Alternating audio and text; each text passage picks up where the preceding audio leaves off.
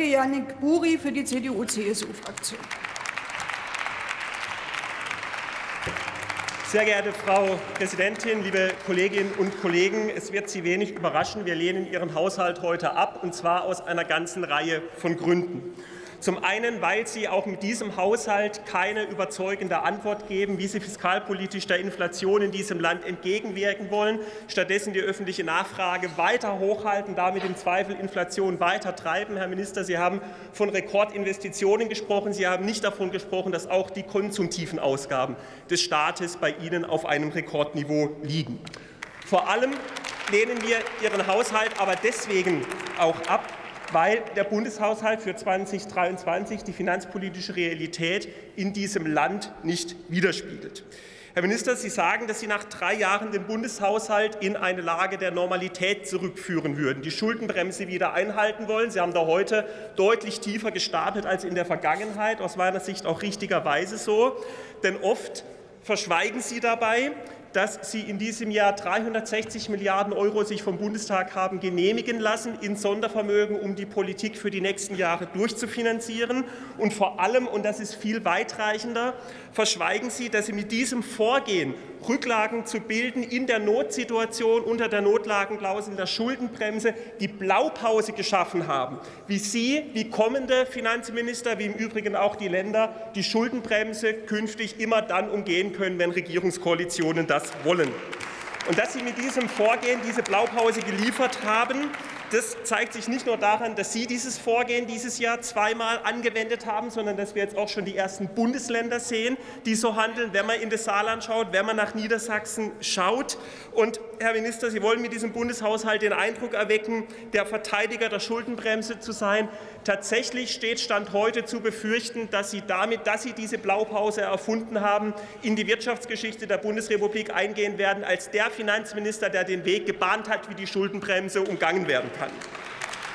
Sie haben, Herr Minister, als liberaler Finanzminister in einem Jahr Amtszeit das geschafft, an dem Ihr sozialdemokratischer Vorgänger vier Jahre lang am Widerstand der Union gescheitert ist nämlich die Schuldenbremse auszuhöhlen und die Glaubwürdigkeit der Schuldenbremse zu untergraben. Und daran ändert auch die Argumentation nichts, dass Sie die Schulden zur Krisenbewältigung vom regulären Haushalt, von den regulären Ausgaben trennen wollen. Jetzt kann ich ja durchaus verstehen, dass Sie, um Ihre Koalitionspartner im Zaum halten zu können, bei den Ausgabenwünschen von SPD und Grünen die allerlei Ideen haben, für was die eigentlich für Krisenbewältigung vorgesehenen Mittel stattdessen ausgegeben werden sollten, dass Sie da ein Instrument brauchen, um Ihre Koalitionspartner im Zaum zu halten. Sie haben das selber gerade eben Selbstbindung genannt.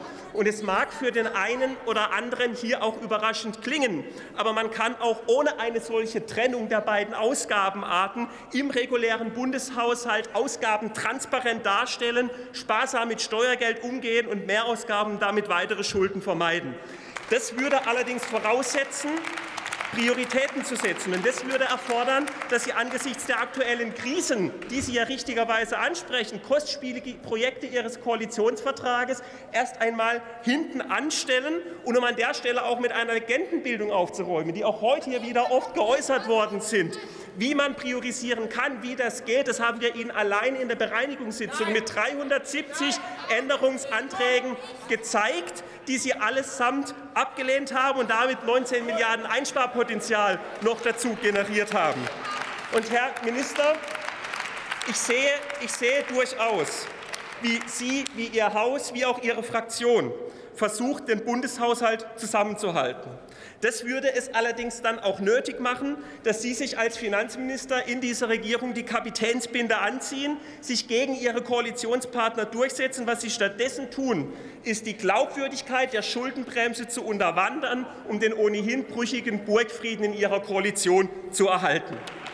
Liebe Kolleginnen und Kollegen, im Gefüge einer Volkswirtschaft ist der Staat kein unabhängiger Dritter, der unbegrenzt Geld schaffen, Geld schöpfen kann um damit unbegrenzt zu verteilen und alles zu kompensieren, was volkswirtschaftlich gerade passiert. Die Aufgabe von Haushaltspolitik ist es stattdessen, ein Teil dessen, was erwirtschaftet worden ist, politisch sinnvoll im Land umzuverteilen. Umgehen wir die Schuldenbremse und finanzieren wir Ausgaben dauerhaft mit Schulden, ebnen den Weg, Ausgaben dauerhaft mit Schulden zu finanzieren, dann heißt das am Ende nichts anderes, als dass wir Geld ausgeben, was nicht erwirtschaftet worden ist und was kommende Generationen erst noch werden erwirtschaften müssen. Und in diesem Zusammenhang ist dieser Bundeshaushalt, über den wir heute abstimmen, keine Trendwende in der Finanzpolitik der Ampel. Es ist stattdessen ein weiteres Puzzleteil in einem Gesamtgefüge von Finanz- und Haushaltspolitik, die auf Rekordschulden und die auf eine Unterwanderung der Schuldenbremse abzielt. Und angesichts dessen, angesichts dessen dass Sie den Weg dafür bereitet haben, wie heute und in Zukunft Bund und Länder im Zweifel die Schuldenbremse umgehen können, werde ich, lieber Otto Fricke, nicht mit Shakespeare enden, sondern stattdessen mit Goethe. Denn wenn wir sehen, was jetzt auch manche Länder beginnen, Herr Minister, dann könnte man sagen, sind Sie gewissermaßen der Zauberlehrling der kreativen Buchführung um die Schuldenbremse herum. Und deswegen hoffe ich inständig, dass wir nicht bald von Ihnen und aus Ihren Reihen hören, Herr, die Not ist groß, die ich rief, die Geister werde ich nicht mehr los. Vielen Dank.